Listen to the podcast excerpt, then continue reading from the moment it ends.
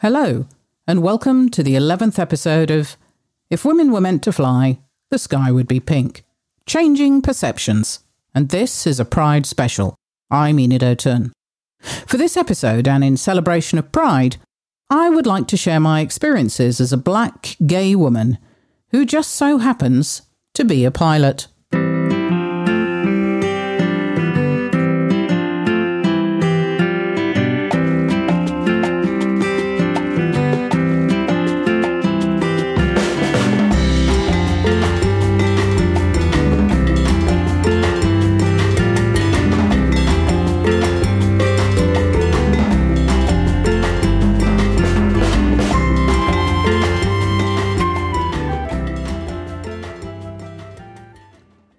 I had reached the next level in my life. Now that I was a commercial pilot and doing what I loved to do, I was lucky, and I knew it. It had been both a mental and physical challenge, but there was much more to come. The great thing about being 57 and looking back over your life is that you can do so with a sense of perspective. At the time, you have no idea what is about to happen, what decisions you will make, what happens to you outside of your control, and how you are the person, for the most part, who maps out your own life as you trundle through it. Now I can see that this next stage in my life was about understanding myself and what made me me. I know I was only 25, but I'd achieved a fair amount by then. I felt comfortable, I was moving on with my career, and I was building my hours. I was still facing a lot of criticism, but only because in the 80s and 90s, some people still didn't understand women who aspired to do a man's job. I was starting to realise the many ways in which other people saw me as different. I straddled two races, white and black. I was actually a lot darker than other mixed race children I knew, and I had a full afro rather than the more relaxed curls that some mixed race people have, which I envied terribly. This meant that I could pass as full Nigerian until people saw my mum. At school, I was too black to be considered white, but not black enough to be considered black. Many children at my school didn't know how to cope with that. Are you adopted? The kids would ask.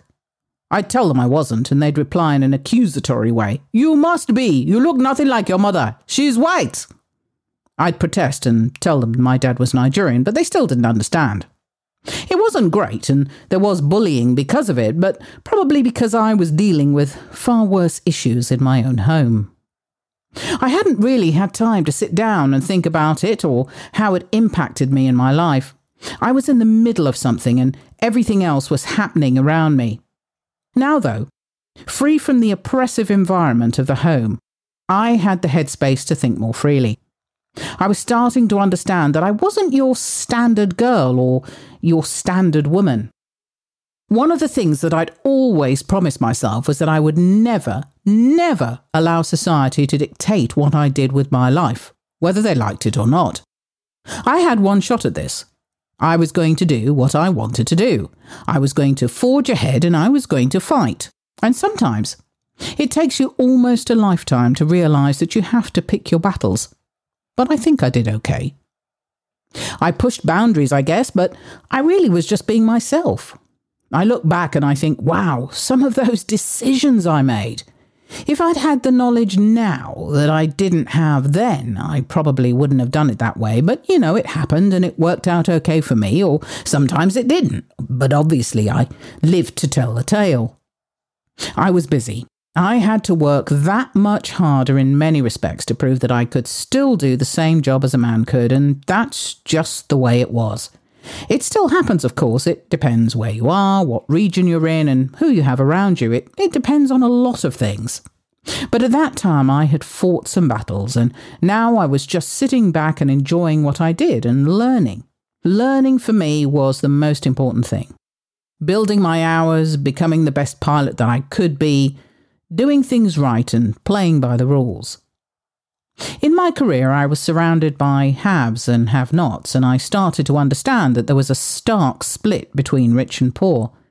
I was well paid and I had a roof over my head. I had all of the things that I needed, and I didn't have to worry where my next meal was coming from.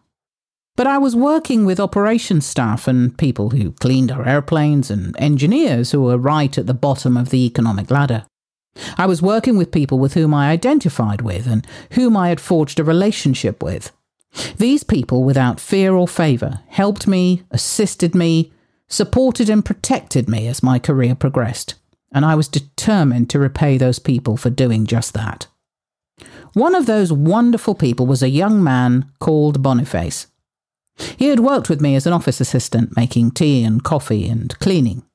And when I had the opportunity, I promoted him to junior operations assistant, which enabled him to earn a lot more. I bought him a huge bag of rice every month, and I bought his kids school uniforms and books. I'm not trying to come across as some Jesus like figure here. I think many people would also find it very difficult to feel good about the excellent salary I was earning, and at the same time to ignore the hard-working people who enabled me to do my job by keeping things running smoothly. I was starting to question myself and the way I responded to others, though. I didn't understand kindness because I'd rarely experienced it. Sometimes I didn't understand why people would do things that they did for me. I was always on alert, and I would never turn my back on anybody, I was always suspicious of people who came up to me or who wanted something. Everything was a trial for me, and whether I knew it then or not. It just took so much energy for me to actually be that way, but I didn't know how to be any other way. I was a fighter, and I was never going to run away from anything. I was going to face it head on whether I won or lost. I'm still a bit like this now, and although I'm a friendly person who loves to joke around, I do have my moments. My wife and daughter laughed nervously when I recently suggested training as a police community support officer. How can I put this? My wife said delicately. What? I replied, feeling slightly hurt. I have a really strong sense of right and wrong, and I love to be helpful to others. Yes, you do, my daughter interrupted, but you also assume full hulk if someone is so much as cycling on the pavement or contravening the street's parking restrictions. I fear for the people of Norwich. Now, we all knew she was right. Norfolk just wasn't ready for the Nigerian version of rough justice.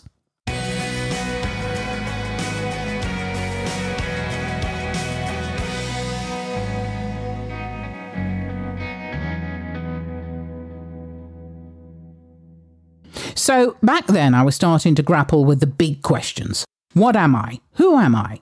I never used the word gay, and I never used the word homosexual.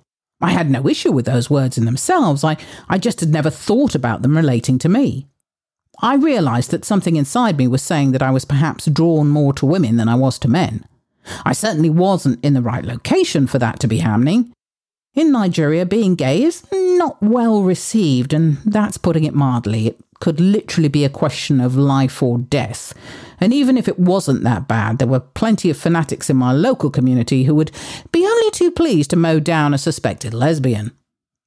I realised that at that time in the 80s and 90s, you could not afford to be out and proud if you wanted to survive.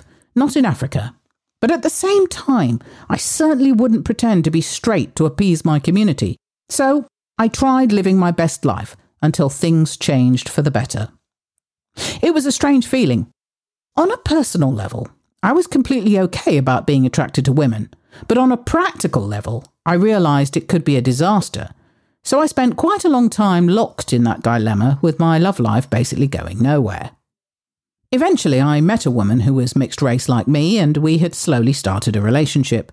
It was complicated, to say the least, and I will only touch on some things so as not to expose the other person's privacy. It happened the way most things happened for me at that time, just by accident. I didn't question it, nor did I try to avoid it. It felt right, and that was that. All of our liaisons were clandestine, and we lived in permanent fear of our relationship being exposed. My mother had become aware of this and was not happy, to say the very least. I wasn't bothered by her disapproval. I was determined to live my own life. Unbeknownst to me, though, she had made contact with a cousin who was big in her circle at that time. She decided to ask my cousin to meet me at the tennis club for a drink, which I duly did. I knew her fairly well. She had made an appearance when my father died, as they all did, hoping they'd be in the will. Other than that, I knew she was married and had six children. I walked in in full uniform, and before I could get a word in edgeways, she proceeded to lay out my life in front of me along the following lines. So, we're done. I can see you have reached what you needed to do. Good job, good job. So now you are not in boarding school anymore. All this playing with girls is fine in the school, but now you're 26 and you need to stop all this girl nonsense. Get married, you settle down, and you have children. You hear me? Oh, I heard her. Interestingly, I hadn't played, as she had put it, with girls. I'd only just started that at 26. Red rag to a bull. I leaned forward slightly so that she could see me in full view, epaulets and all. Cousin, thank you for your invitation. I assume you're referring to me being gay, and yes, I'll confirm that for you now. I have always been, and always will be, gay. As for my achievements, they were hard fought for, and I give them up for no one. As for you, I notice you appear at certain times in my life, but where were you when my father was beating me to a pulp for over ten years? Never think that you have the power to tell me how to live my life, or with whom to live my life. I will never allow you or any of my family to dictate how I live my life. The clue for you in there is my life. You can all fuck off. And with that statement, I walked out, never to see her again. It was at that point that I reached the next level of my journey. Thank you for listening. As always, your reviews and comments are very much appreciated. Thank you also to Lucy Ashby for the editing of this episode. If you want to ask a question or make a comment, you can do so at any of our social media sites. Also, remember that we have Ask Enid today, Sunday, uh, the 26th of July at 6 pm on Instagram live stream. Or you can reach us on our email, the sky is pink pilot at gmail.com. That's the sky is pink pilot at gmail.com. In the next episode, how one more stripe makes me feel. I have to show I can make the decisions where it matters most. And I say goodbye to colleagues all too often. Thank you and goodbye.